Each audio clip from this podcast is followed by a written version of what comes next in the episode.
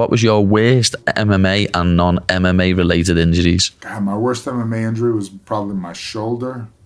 My worst non-related uh, MMA injury was when I was doing power cleans and I ripped my testicle in half and ended up losing my left nut. What? What is happening, everyone? Chattin' Pony with Paddy the Baddy, another episode. And today I've got a living legend himself, Forrest Griffin, former UFC light heavyweight champion, Ultimate Fighter 1 winner, UFC Hall of Famer. Um, whatever, missed anything out, Forrest? no, man, that sounds great. What's happening, man? How you doing? I'm great. Thanks for asking. I hope you're well. Thank you very much for coming on the podcast. Really appreciate it. Yeah, it's evening over there, so good evening to you. It's morning for us over here. Yeah, it's 8 a.m. for you. It's just just past 4 p.m. for us. I'm actually going to watch Liverpool tonight. Uh, my football team are playing, but hopefully we can win. Yeah, hopefully we can win. But I always like to go back to the start with my guest and like ask them how they got into what they're doing. And obviously, when you first started MMA, it was completely different to what it is at now. So, how did you get into the sport? Yeah, that's a great question. I, uh, you know, I literally just kind of saw it on TV and I thought that looks fun. I bet I could do that. And so I found some guys that were doing that, and I went and I got my ass kicked.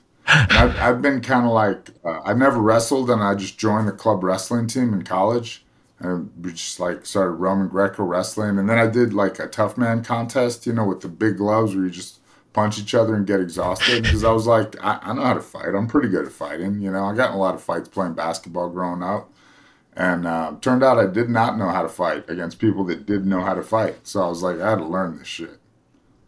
So you was fighting from a young age, or was you winning fights though before you got into MMA? Was you winning like fights on the street? You know what? Um, yeah, street. I was, uh, you know what? I was, I was better than uh, 500.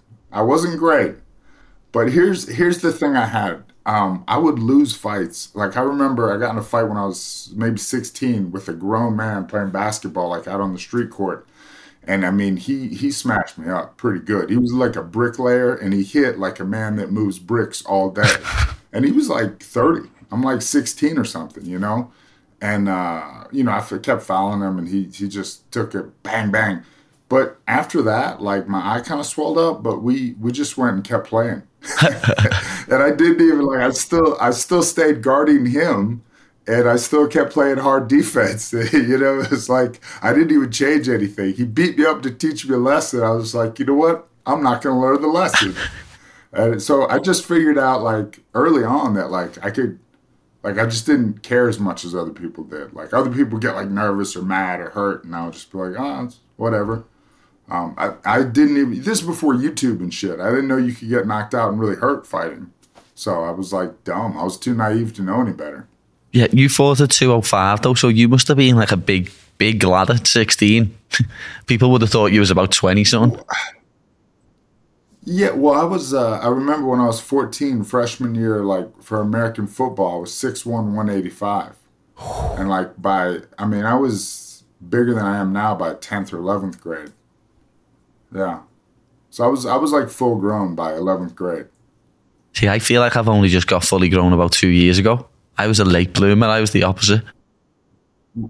Well, that's that's a better way to be though for your athletic career as far as longevity. And the, the way you're doing it's a better way to be. You know, you're coming into yourself physically later in your life. Yeah, it's a better way to do it. Yeah, nice.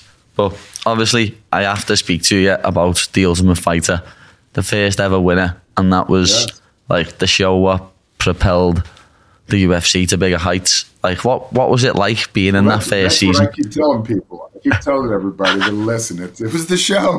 It was the Ultimate Fighter. It was the Trojan Horseman. Reality television saved the UFC. I was there, man. It was crazy. But that house must have been no. That house, house must have been funny though some days because uh, again because it was the first season, the amount of talent what was on there. You know, as you know yourself, Stephan yeah. Bonnar, then like Diego Sanchez, Josh Koscheck, Chris Lee, and Kenny Florian there was some names on that season. Yeah, because they had a lot of they had a lot of talent to pick from, but nobody really knew what they were doing. You know, it wasn't like hundred percent defined. And um, so the the craziest thing I remember that always stuck out is uh, the producers are talking, and we can kind of hear them as we're practicing, and they're talking about like this show might never see the light of day. And I didn't hundred percent know what they meant, but I was like, wait, what? We're shooting this for nothing. Um, and and like you know, the UFC was actually paid ten million bucks to buy all the airtime. Like they didn't have any sponsors, anything. They just bought the airtime. It was that kind of like, their last stab at it. So you can actually, if you have enough money, you can buy airtime and put whatever you want on TV, and that's what the UFC did. It's a good job. Most people don't know that, though. To be honest, they could put anything on the television, couldn't they? yeah, was, I mean, if you got enough money, you can do a lot of things. I think most people know that. Yeah.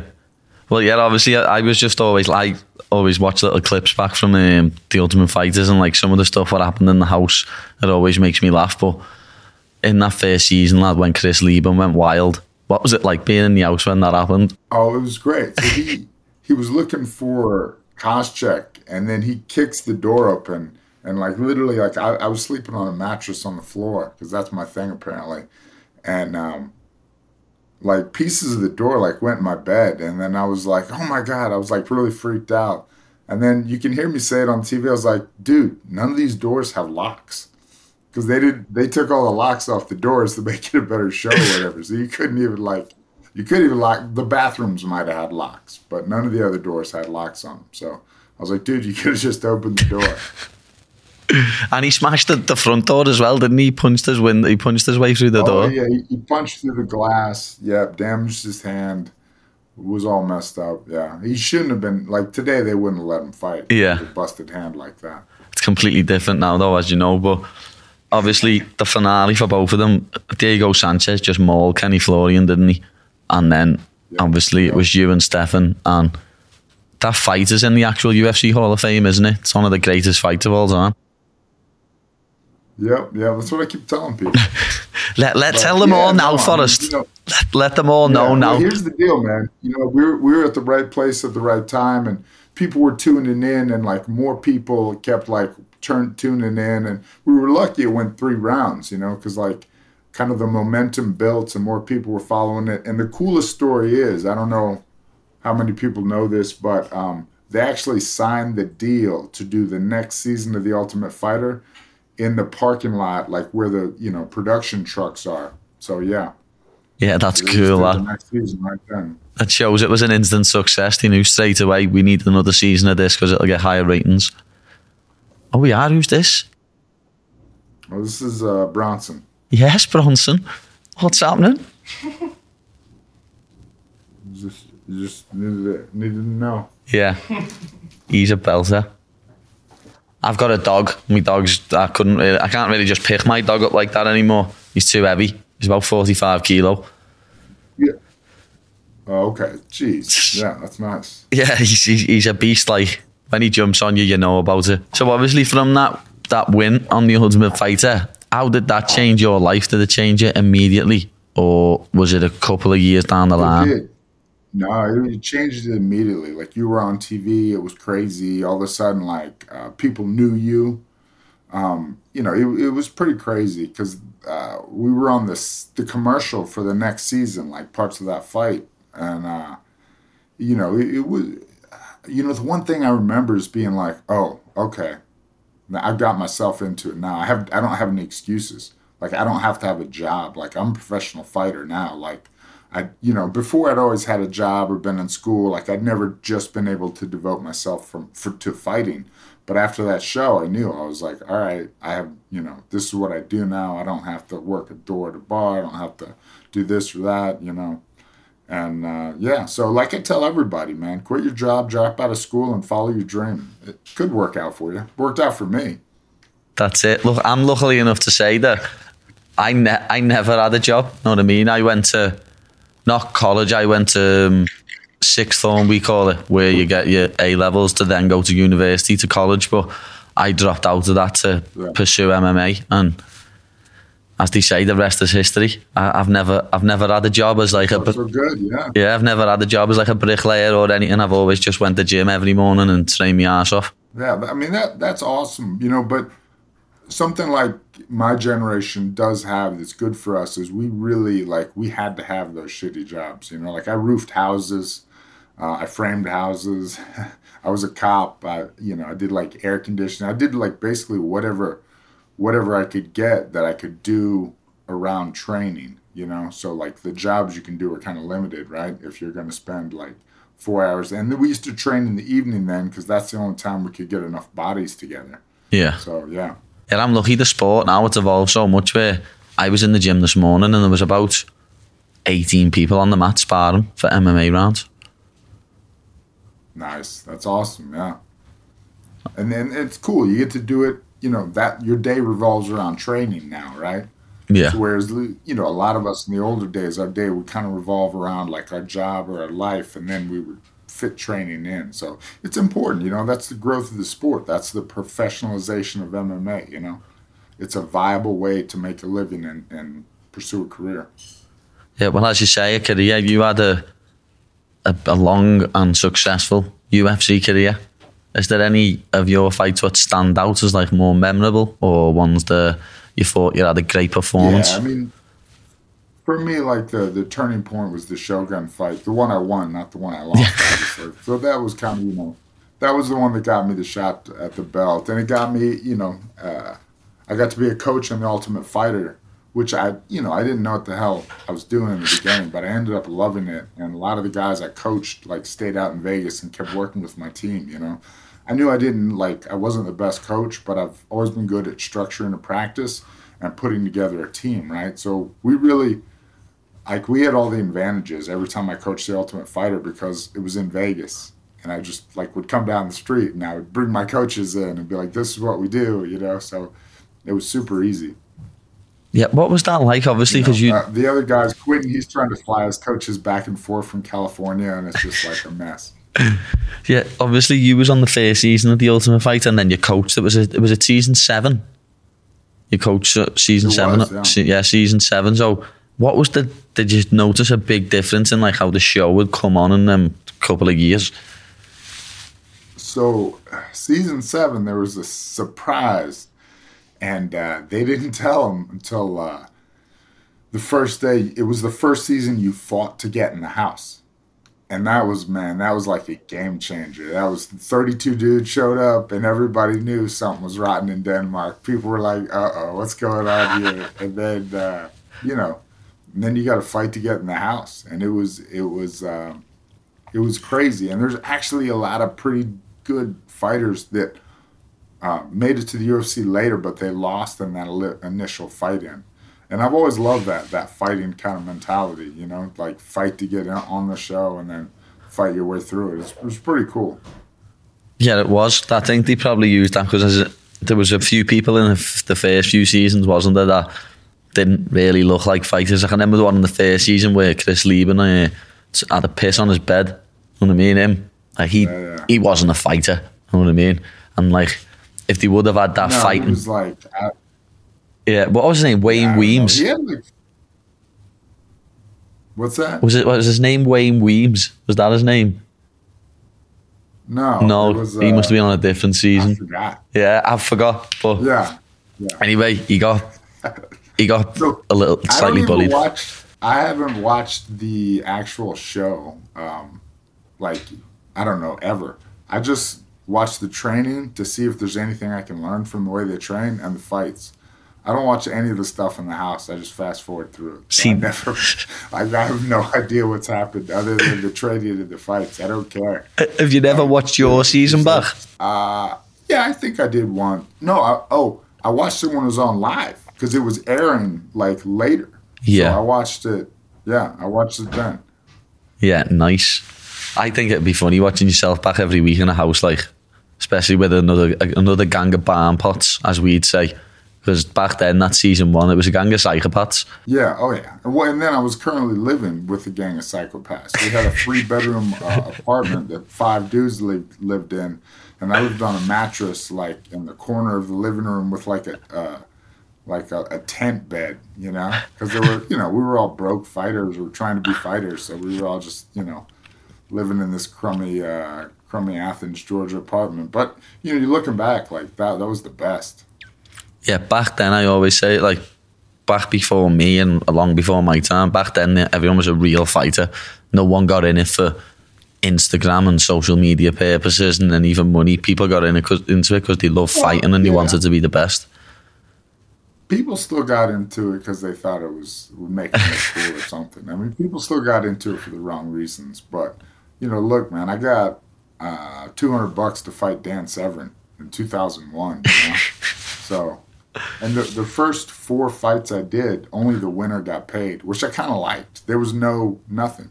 Like if you won, you got paid. If you didn't, you got nothing. Yeah, that's that's interesting. Like, hopefully you won all four of them fights. I did. Yeah, I did. there you go. That's all that matters. You won all of them fights. So, how, how old was you then when you fought Dan Severn in two thousand one? 21, And 22. surely he was 21. in his mid thirties. Oh, he was he was in his early forties, and uh, you know he he was a stud though, man. Like you just go around and fight the town badass for five grand everywhere. You know, Yeah. he's, he's got like a hundred fights. Man. yeah, he has. He's He's still a, like doing pretty good. I saw. I just talked to him not too long ago. He's you know, Yeah, he's a for- for the legend. Miles on his body, man. He's actually doing amazing. Yeah. Absolute legend, though. But um, as you talked, spoke on before, beating Shogun Rua, I think that was that was the fight where I the first ever fight I saw of yours. Obviously, after the Ultimate Fighter, was everyone seen that Ultimate Fighter finale? But I think that was the first fight I saw of yours, and it actually takes me back to the game because on the game that was the the demo. Yes. That was the demo. You were Shogun, and the, the posters there behind you.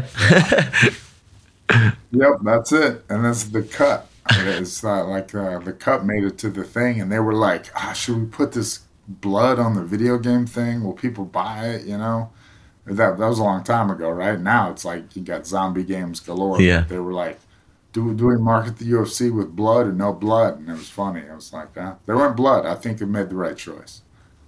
Yeah, they did. Like the UFC games are uh, are always interesting. You love love a little scrap on them, but nowadays people are just too good on it. Lad, I can't compete.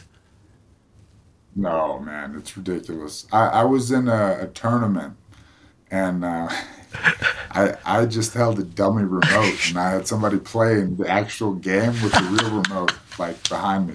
That's and even this guy didn't win, and I still got beat. Yes, that's where you do it. That's a brilliant idea. I'm going to use that one in future. Yeah, yeah, don't, don't don't tell anybody that, but definitely do it. Just get somebody somewhere stationed that's really good with like you know the real remote, and then you just like you know if you have a general con- idea of where the buttons are, you can do it. You know. Yeah, that, I'm, I'm. It's so hard that UFC game now. It's a, I'm, I'm glad I'm good at it in real life because I'm not good on it on the game. Definitely not. Yeah, no, I think you know, I think uh, one is probably more important than the other. Yeah. Although uh, I have noticed people that are really good at video games tend to be good at jujitsu. yeah. My coach is really good on video games. To be honest, he loves Halo. There you go. It's, it's just like a weird, like sort of mind they can get into. I think I'm more like you. I just like to go. Let's just go. Yeah. What are you doing? I don't know. Let's spar. What are you going to do? I don't know. Let's let's wrestle spar. What do you do? Let's punch spar. I don't know. Let's just let's just do it. Let's go. Nothing better than punching each other in the face. There's not nothing better. I mean, if you never tried it, it's actually pretty fun. It is? Uh, and to be quite honest, um, that's kind of one of the things I miss the most is just getting to spar a little bit. I don't do it at all anymore. Um, it's funny. I just shut it down over COVID, and then uh, I just never went back. to like I can't do it anymore. Like that, I can't. Yeah. So Yeah, that is my. I'll be honest. That's my favourite part of training, sparring. So obviously that was your favourite part of training, and also. It should be though, because well, that makes sense because you like fighting, right? So it's it's like that's the closest you get to get to a fight, and that's the closest you get to like that feeling, you know. We used to do a thing where we were pro boxing, we'd spar with pro boxers uh, in Atlanta, right? So it'd be like a two-hour drive, and you're driving to fight these guys at their gym, and you're like nervous, which was always one of the things for for whatever reason I always kind of liked that, you know. I would get to the gym and be like, oh man, I gotta hold on. I gotta shit myself real quick. Hold on, I'm, I'm there. You know, but then you go into a fight and you're like, I've done this before, and this is I do this every Saturday. You know, it's not a big deal. Yeah, you- you're right there. But obviously the training back then was a lot different than now. So like, what was like the hardest aspect of training back then? Because you're, you're like me, my favourite part sparring. But the developments in training standards now, as you know, with the performance institute and stuff like that. Yeah. Like Well, training's just trying to learn evolved. more and more about it every day. Yeah. So I was really blessed that I got with uh, Randy Couture kind of early-ish in my career in Vegas. Um, one of the reasons I moved out here is he actually asked me to help him like train like with his camp, you know. And so I was like, oh wow, okay. So you know, I moved out here. He opened a gym, and he was a you know he was kind of ahead of his time. He had a physical therapy. He had a nutrition bar, but it, it closed down. you know, he couldn't sustain it. He had like an S and C area. He had a real good strength coach, and so he was kind of trying to do everything. And he'd have us doing these plyos, and and then um, you know he he you know he was like in his 40s by that time, so he wouldn't he would like go really hard and then he would pull back. You know, he kind of knew when to, to pull back for his own body. And then I think that some of us didn't learn that lesson about when to when to go and when to pull back because it's kind of hard to know. Sometimes you're just like, am I just being a bitch? You know, am I just being a wimp today? Like, should I just get on the mat and shut up and start going or what? You know? So yeah. I know what you mean there, though. Sometimes my muscles are sore and I'm thinking, oh, I've, I've got to get on the mat today. And then literally you have a little warm up and you start doing a little roll and you think, oh, I feel good now. So that is the key. That's what I would always do. I'd always be like, all right, you're gonna do the warm up and a few drills, and you take it from there. If you feel, if you still don't feel like going, shut it down. Maybe do some running, do whatever. You know, maybe a light S and C workout. But yeah, make it through the drills, make it through the warm up, and then reevaluate and say, all right, yeah, I'll get one in today. Because if Yeah. you put it off, then you got to change your whole weekly schedule, and that's just a pain in the ass. That's me out of camp sometimes. Oh, I don't have to do this session. And the next day I'll do three sessions to make up for that. And then I'm sure the next day I'm like, oh, why did I do that?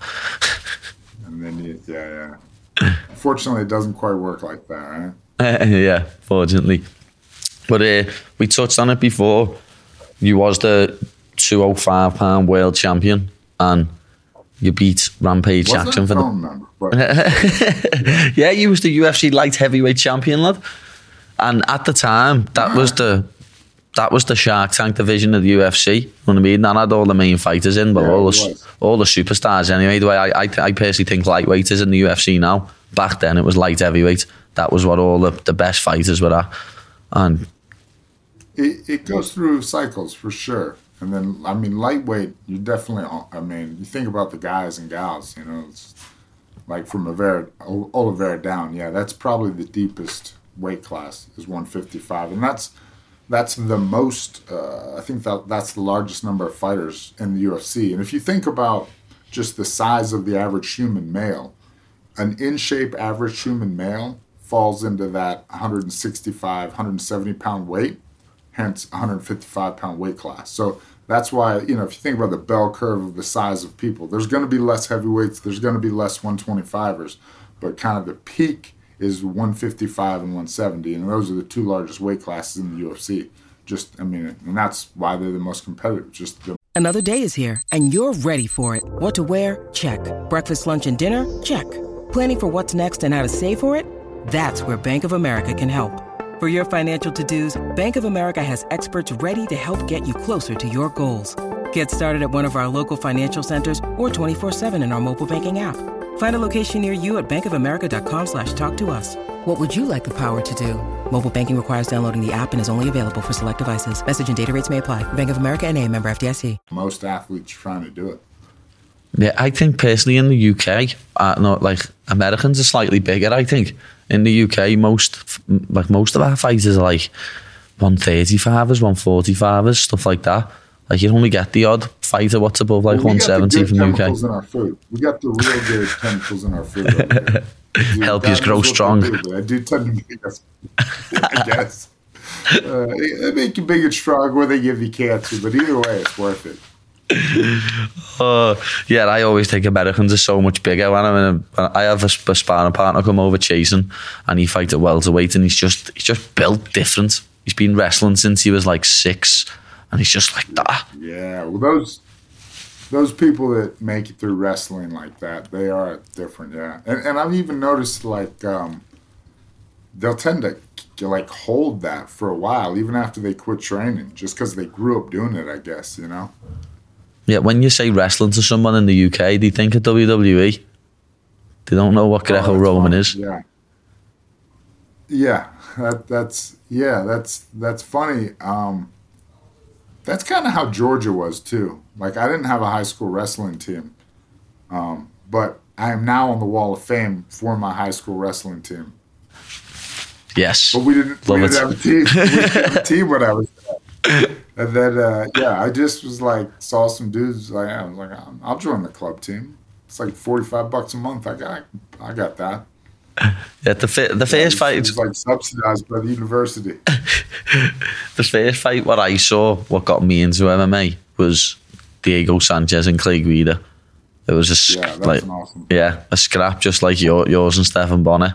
And then I was just like, oh, I need to fight. At the Palms, I had the um, I had the good fortune to be there. Right, so the Palms, the old one, there's only about twenty two hundred seats, and they're right on top of each other. So there was a great energy in there. I mean, it was it was awesome. That fight went, and I had actually just had shoulder surgery, and Clay Guida comes up after the fight and like shakes me, and I'm like, oh my god, stop, stop, stop. Uh, I've met Clay at one of the UFCs recently. He's a cool dude. And he's, a, he's another legend in the game, been fighting for years. Yeah, I mean, he's he's such a stud. He's just been doing it forever too. He's one of those guys. Like he's made it different stuff. Yeah, me, me and Clay need a burping contest. That's what we need. I reckon I'd, uh, Okay. I reckon I'd give him a good go. I do. Well, I tell you, next time you're in Vegas and you want to hit some all-you-can-eat sushi, I'm I'm your man. Oh, not sushi, Forrest, not sushi. No, No, I'm not a sushi it, kind of guy. no. I'd, i oh, yeah, there he is. Yes, Bronson.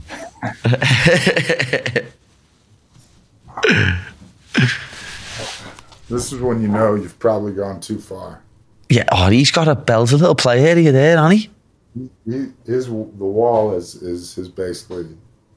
Yeah, he's nice there. That's a posh little playground for him. Yeah, he, he's doing all right for himself. I had Tito Ortiz on my podcast recently, so obviously I've got to ask you about him as an opponent because you fought him more than once. Man, you know, Tito's just a good example of you can't be friends with everybody, you know? Some people like personalities just weren't meant to mesh. Um, you know, I'll say this. Uh, he's another one. Like, he's a legend. He started, you know, UFC 2001.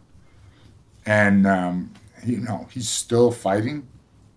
That's crazy, you know? And I, I know he's, he's been banged up for years, but he still finds a way to get it done, you know? So uh, all the things you can say about him, like he's he's committed to the game. It's pretty impressive. yeah, it is. He has got. He's had a long career, as you say. He's had longevity, but yeah, just because you fought him more than once, and I only spoke to him about two weeks ago, so I thought I'd, uh, thought I'd ask about Yeah. it. But is that so? Is Yeah, that yeah. is that like your most memorable feud, or have you had like a bigger one?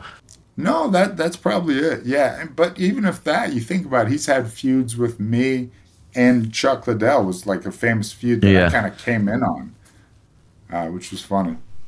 These cats are getting crazy out here. I know. I can. I can. I can see it. Keep turning him round to see him. Is he all right? What's he doing? No, he's good. He just tried to get out. Does he want some attention? Is that what it is? He's after some Bored, he's attention. bored. He's like, you're not going to play with me. I'm out. Yeah. Here. all right, bud. Sorry. After retirement, obviously now as your your top says, you're, you're repping the Performance Institute. You're um, you now have a role in the UFC. So you want to tell us a bit about that? Yeah, yeah. So if you think about it, and you know, we, I know you got a performance coach. We'd love to talk to him. So we we kind of um, the UFC created the Performance Institute really to replicate what every other professional sports has. You know, sport has. They have um, a strength conditioning coach, a, a dietitian, uh, a sports psychologist. Um, they have basically everything to support your MMA training, right? So if your MMA training's here, you got to have all those other services, right? Yeah. Sometimes you need PT, sometimes you need chiropractic, sometimes you need an athletic trainer just to tape your ankle up. You need all these kind of discrete, like different things. And the most important thing, and the thing that the PI does the best, is put them together, right? So how does your SNC work with this? What time? What time should you be doing PT? Should you be doing it before your training, after your training? Um, what should you be eating when? Like for your hard sparring day, should you be eating X, Y? You know, like what are what are the you know what are the fuel sources you're tapping into? And then if you think you then you move past that, you say, well, how can you recover? What what tools and modalities do you have for recovery so that you can get the most out of your next training session? So the sport of MMA is a little different than every other sport because there's almost three kind of distinct components you have to train, right? So there's grappling, there's grappling standing, so wrestling, more freestyle wrestling, grappling on the ground, also just wrestling, and then striking, so at distance. So if you look at clinch, distance, ground, those are skill sets you have to train a little bit every day. But you know what I'm saying? Like, and, and you have to kind of spar hard with wrestling, like just your wrestling. And then you have to put them together as well, right? So kind of figuring that out is hard enough. And then to try to figure out, well, when's the best time to do S&C or what time of day should I work out if I'm fighting at you know 10 at night what's the best way to get my body adjusted? How to adjust the time zones? How to adjust the altitude? So all those kind of things that that we asked ourselves you know that that we were trying to figure out well that's that's what the performance institute does. Now the performance institute's more of like a model right? It's more of like a, a theoretical framework than a place right? So we've one in vegas obviously one in shanghai and we'll have one in mexico city and then hopefully we'll have you know, several more in the next five or so years around. You get one in Europe. Um, but the, the idea is really more the, the kind of knowledge that's going to be gained from actual scientists and, and high level researchers studying the best way to train for MMA. What actually happens to the body when you train grappling, and what happens to the body when you fight, right? And what are the best ways to prepare and recover from that? So, I mean, it's kind of a lot, but but the general what I've been blathering on about is how the hell do you put it all together?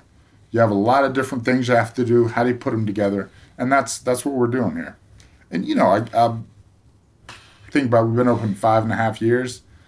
Uh, I'm so much smarter than I was five and a half years ago. I feel like an idiot. Only now do I realize how stupid I am, or just now, you know, just just how little I know, right?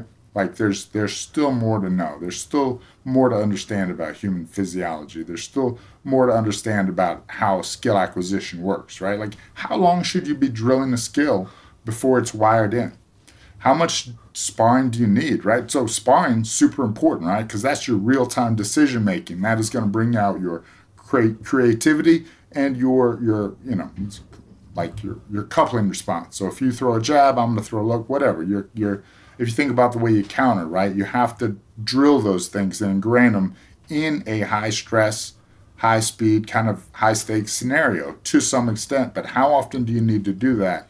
Because there's a lot of risks that come with sparring, but you know the benefits, and then how much should you do it? Like, like when you spar, how, how often do you spar? How many rounds? And then how, how far apart do you space those days out? And then keep asking questions. do you change that for like what point do you change that? Twelve weeks out from a fight, out of camp, or right like in the last six to eight weeks before the fight? Uh, well, generally, I don't spar that often out of camp. You know what I mean? I love sparring, but I have to get told not to. So we generally spar every Tuesday and Thursday. On a Tuesday, we'll spar with boxing gloves on, and on a Thursday we'll spar with the eight ounce gloves with the fingers sticking out, the amateur gloves with head guards on. And we'll do about four or five rounds both days. Well, saying that, no, we'll do three rounds in the cage on a Thursday and then four or five rounds on a Tuesday. Okay, so you know, that's another thing that I didn't do. I would spar eight rounds. Why? Why? There's no eight round fight. so if you're sparring eight rounds, you know you're actually diminishing your your output, right? Um, it, I think it's better to spar five under five and then go a little more with a little more like awareness and the ability to defend yourself and react too, right? Um, so I mean that that sounds pretty good. I don't know. So on Wednesday, do you kind of take that day a little lighter?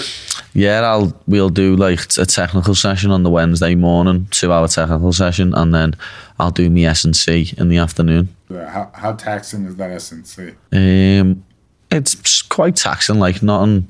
As I say, I, I'm, I agree with you there, Forrest. I realise how stupid I am when I sit down and speak to my S&C and coach and nutritionist.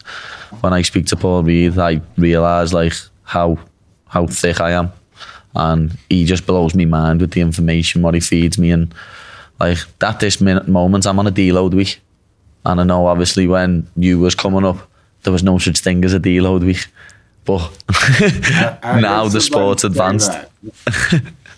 I was in I was in Extreme Couture, and I heard a guy say deload week, and it's what I preach. It's what I want people to do. But in the back of my head, I was like, ah, kids today, Yeah. kids today. I was gonna say he definitely got called a pussy. I was like a deload week, but no, he didn't. People were just like, "Oh, okay, all right, well, you know, do, just do your two rounds and then you know do some technical drilling, right?" So, yeah, no, I mean that that sounds that sounds pretty reasonable. And you know, if you you got good SNCs around you, there's there's ways to potentiate yourself or not to blow yourself out for that sparring, right? So you can still work some maximal qualities without deteriorating your sparring with your SNC work. Yeah, when I was a lot younger, I think I done a bit of damage to my body because I was cutting extreme amounts of weight when I was like 19, 20, 21 to make featherweight. I was cutting like 17, 45, yeah. 16, 17, 18, 19 pound overnight. And it was just draining my body. And in the end, we done a DEXA scan and it just said I, I should not be fighting at 145. And that was when we made the decision to your- move up. Your lean mass was more than yeah.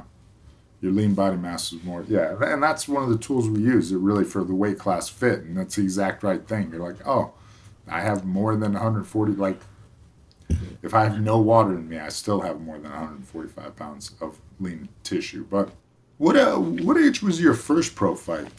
17. 17 that is awesome that is awesome i you know the, the only thing that i kind of worry about is guys that age cutting weight Yeah. you know I, I I- i don't know like i have a friend who wrestled his whole life and he's like the smallest guy in his family and he attributes it to cutting weight like you know he's like cutting weight when he's like 14 i'm like man when i was 14 i was trying to play american football i was eating like everything i could you know, I would like eat till I had got uncomfortable and had to lay down. Every night I would just try to get bigger, you know.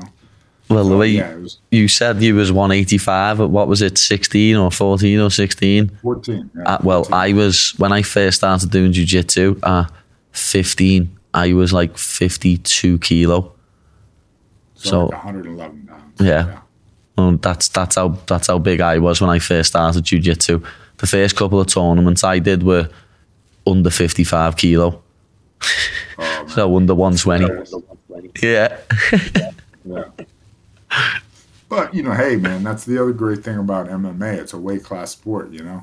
Sorry, but you can never be in the NFL. You can never be in the NBA. You know, probably never be in the majors. But uh, you know, weight class sport. It, it kind of makes everybody, it gives everybody kind of a chance to compete. Yeah, well, let's see. Just before we move on to the segment where I ask questions people have sent me for you, I have to touch on something a teacher said to me when I was younger, where you've just said that. Because when I first started doing MMA, I was still in school. I was like two second to last year in school. I was 15, and I got I got caught in school selling chocolate and drinks.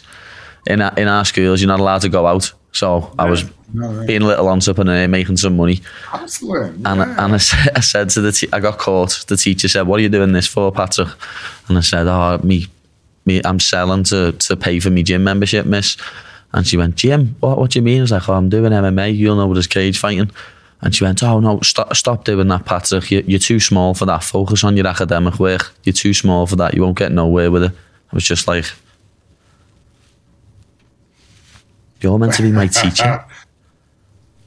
that's that's awesome though. You know, you could have taken that the other way and been like depressed, but instead you it motivated you. Oh yeah, it drove me on. It Or "I'm to prove you wrong." Weight classes to the poor woman. I know Yeah, that's what I mean. go. There you go. That's why. Yeah, I mean that that's your personality, and that's that's what makes you a good competitor and fighter, right? Like you want to you want to engage with that, and you know prove those people wrong. That's it. For- That's for me. I never talked any smack to any of my opponents because I didn't want to motivate them. I Yeah. just was like, well, I'm just gonna try my best. That guy's so tough, you know. But then, when you show up Wednesday and you meet each other for the first time, then I would kind of go hard because it's too late for you to train anyway. so then I would just be like real straight out and be like, yeah, I'm gonna try and hurt you real bad. it's gonna be fun, you know. Just- See, that, I- that was always my strategy. I can't help but smile at my opponents when we do the face off. I just I can't help it. You know what I mean? I just smile. Yeah. Yeah. I mean, it, it comes. Yeah. I mean, like You're gonna fight anyway. Calm down, bud. Yeah, you're gonna fight anyway, so you don't Yeah, need to start pushing We'll each do, other. We'll do it for real in a couple days. Yeah, you know, you're not gonna start fighting now. I know you're not because we won't get paid in a few days. So let's just smile, smile and wave. Uh, anyway, I have a little segment at the end, so I'll let people know that you were coming on the podcast, and I've been asked um, a few, a few questions for you. So I've got a few interesting ones here. Um, Andrew Gosh has asked, "Hey Forrest, what was your worst MMA and non-MMA related injuries?" Ooh, man. Uh, God, my worst MMA injury was probably my shoulder. My worst non-related uh, MMA injury was when I was doing power cleans and I ripped my testicle in half and ended up losing my left nut What? doing power cleans. Yeah. Yeah. We need to know, Forrest. Before we move on, we have to know this story. Yeah, no, I was doing. I was 14, and I, like I said, I was like, I was big. So they had me working out with the juniors and seniors, and I was like trying to power clean my body weight, like 185 pounds, and I was like, I didn't know what to do. Like I was 14 years old, I didn't know to tell them like, dude, this is too much weight. This is crazy. so I just started trying to lift it, and I just heard a rip, like somebody ripping off the sleeves of a t-shirt, and then I realized that that was my abdominal wall, and my body just kind of closes and it felt like somebody dumped cold water on my crotch. And I didn't want to tell anybody because it's embarrassing when your testicles the size of softballs. You're 14, you don't want to tell anybody, you know, you don't know what to do. And then finally, my mom made me go to the doctor because I couldn't like straighten, and uh, they ended up they ended up having to cut my left testicle out because it, it just came unraveled. You know, the seminiferous tubules, whatever. It was just like a it was just like a you know Van Gogh piece of art. I feel bad for laughing now. worst. Uh, no, I laugh. I think it's funny. and then in high school, I'd like show people. Oh, Look you agony. that, man. Pretty cool. Oh, that's A brilliant. weird party trick. Yeah. Oh, brilliant. Yeah. Oh, yeah, it is an interesting one from Bodie.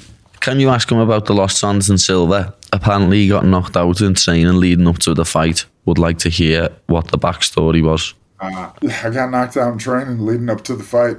That's so. That's true. Yeah. it was uh, it was funny. Oh yeah, yeah. I got knocked out bad. Um, uh, it was, but, and I actually, so you know, I get a lot of shit for that fight, obviously. But here's the deal: I got knocked out, and I was so knocked out. I don't remember any of this, but I let my wife take me to the hospital to and do like an MRI and stuff. I don't remember this, but but like, why would you do that? And uh, yeah, I had like a gun course that morning at 7 a.m. And I was like, because I was like doing the shooting thing. And then uh, I was like, all right, so I just got to get a couple rounds in with my buddy Bristol Marunde. You know, Bristol, like he's a 185er. You know, he's never never hurt me, and he knocked me the fuck out that day. So I thought like I felt like shit, but I'm going with my buddy. It's safe, and I just you know he threw the kick and the punch. You know, the same side, right kick to right punch, and they both landed flush. And I don't remember anything. And so but yeah, I let my wife take me to the hospital. That was like a waste of a thousand bucks. It's like, "What? this is America. We don't just go to the hospital here. I'm fine. I'll be fine tomorrow. So the whole time leading up to the fight, I wasn't sleeping.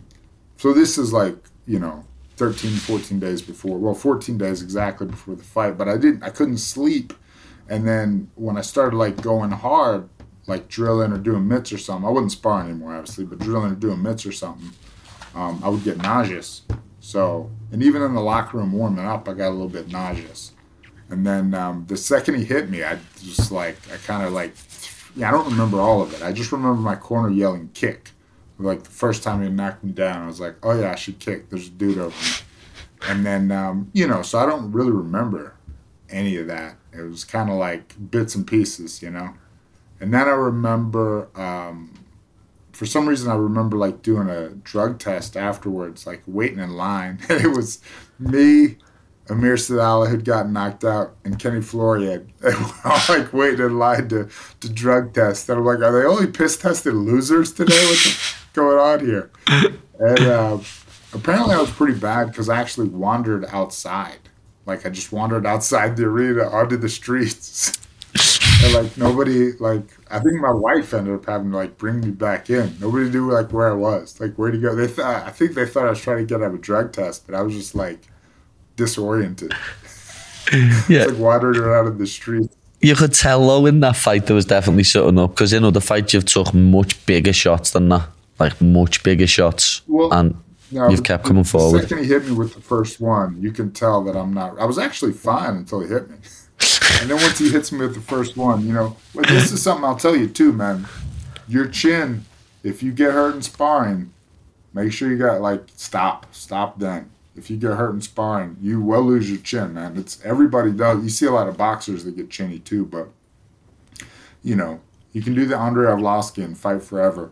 So I thought he lost his chin in 2006 or seven, and he's still going, you know. But but yeah, that is the key. If you do get clipped, man, you just you can't spar. You can't do it. You got to take two, three a, a weeks, a month off, and it seems crazy. Like I got to fight. Am I never going to spar?